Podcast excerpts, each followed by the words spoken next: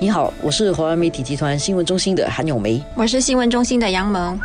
今天我们谈进电板车之后的一些后续的新闻。它进了之后，新闻继续在发酵。而且几乎每一天都有人到议员见选民的场合里面去提出他们的一些诉求了。我觉得他见议员本身哈是一个再正常不过的事情，因为这个是新加坡特色嘛。很多人遇到什么问题是见 MP，可是这次让人比较惊讶的是他们的规模性还有有组织性。作为媒体人呐，可能有一些低估了这些提出诉求者他们的这种有组织性。我们传统的思维是他们会写 petition 在网上请愿，然后不然就是打电话给报纸投诉，不然就是找其他的渠道呱里呱叫。但是我们这次。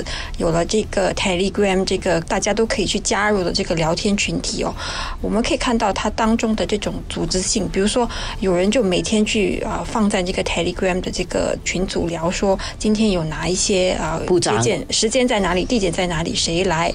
还有一些人提出各种各样的疑问，比如说我穿制服来好吗？还是不穿制服来好？还有一些在做军师讲，就是说啊，大家要冷静。这是我们感到比较惊讶的。我觉得这样的一种动员哈，有时是可大可小的。如果说这个动员是理性的话，这个动员会发出他们应该发的声音，而且会很大声。如果呢，他一旦有人开始不理性了，然后这个压不住的话，其实是有点可怕的。这个动员来讲，我想这个也可能是这七千个用电动大板车来送餐的人员，他们能够想到的最直接的一种，让人家看到他们又听到他们声音的一种方式。因为这个首先呢，它会有个很强的这个。视觉效，它的声速就会变成很大声，这点我想他达到他的一个目的。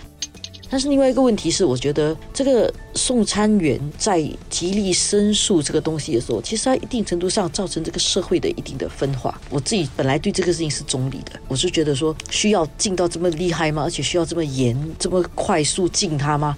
因为送餐是一个服务，然后这个行业呢，其实也可以解决很多人的生计问题。当然，它的问题是出在于量这么大，它确实是在行人道上制造了问题。但是当那个声音越来越大，已经失去平衡的时候啊，我觉得他这个东西会不会有一点占用了太多的公众的注意力跟资源了？本来的那个注意力是放在他们造成的这个安全的问题，对，好像感觉在很快的时间内风向就转了，就是转为了这群人自己的生计问题。然后有一点呢，就是乖离了他这个禁令的禁令的初衷。这个禁令的初衷就是让这个行人道还给行人，然后再深一层想的话，这个真的。是影响到生计吗？真的是死到他们就没有工作做了吗？其实它里面有好几个问题的。第一，用骑脚车的话会有些问题，因为有些人不能骑脚车。然后另外一点就是，你如果让他们用电动脚车在路上的话，会对这个送餐员造成生命上比较大的危险。对他讲，本来是好好的一件事情，而且是一个不错的工作，然后收入也不错。因为如果他是勤劳一点的话，他每个月有两三千块钱的收入。不过我们要强调的是，他们这种两三千的，有的时候是就是必须要抓住准。那个午餐，还有晚餐，还有周末的这个高峰期，对，就表示说他每一趟要花更短的时间，更短的时间就可能会造成更大的危险。所以这个平衡的问题其实很难计算，因为当你是那个送餐员的时候，你希望你能够最大化，你能够在最短的时间里面赚最多钱。这个最大化的时候，可能你其实会危害了别人的安全。但是不管怎样讲，每次事情一发生的时候，一有人生命受到威胁的时候，那个才是最重要的问题。这个业者要负很大的责任啊！现在我感觉上，这个业者是躲在后面的。真正面对直接压力的是送餐员，然后面对送餐员的压力的是政府，还有一些商家，还有一些消费者也是不高兴。没有人高兴，但是我觉得那个像 Deliveroo 啦、GrabFood 啦这些送餐公司来讲，他们没有很明确的站出来啊。他们是不是应该要保障说，OK，我比较好的管理我的人员，比如说我给我的送餐员有比较好的这个几率，他们的车数不可以超过多少，或者给他们怎么样的培训，或者如果说他们要用脚踏车，或者他们要电。电动脚车去送餐的时候，是不是要给他们开胃口的这个训练？要负这个企业责任。我觉得今天会走到这一步，跟这些公司没有负足够的企业责任是有一点关系的。他为了吸引更多顾客，他给顾本，他刺激他的那个销量。当然，可能这样讲的话，有一点事后孔明了。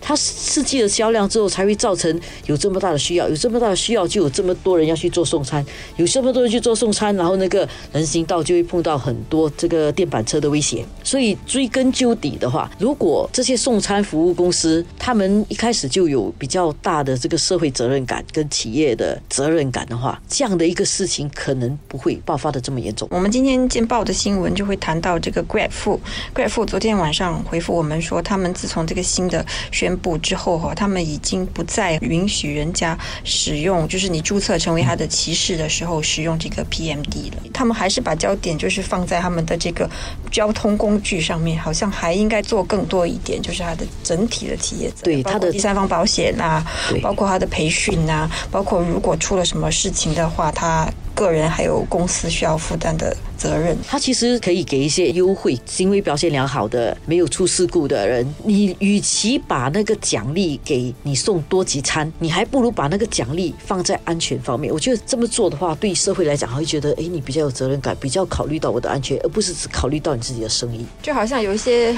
我们坐飞机的时候，也会选那种安全记录比较好的，对对，航空公司，而不完全是考虑那个优惠。到最后是安全，安全是蛮重要的，就像买保险一样咯。如果你没有锁藏的话，那你的保费会会降低，一样的概念。如果你送餐公司能够把那个奖励放在奖励安全上，我觉得我会比较放心。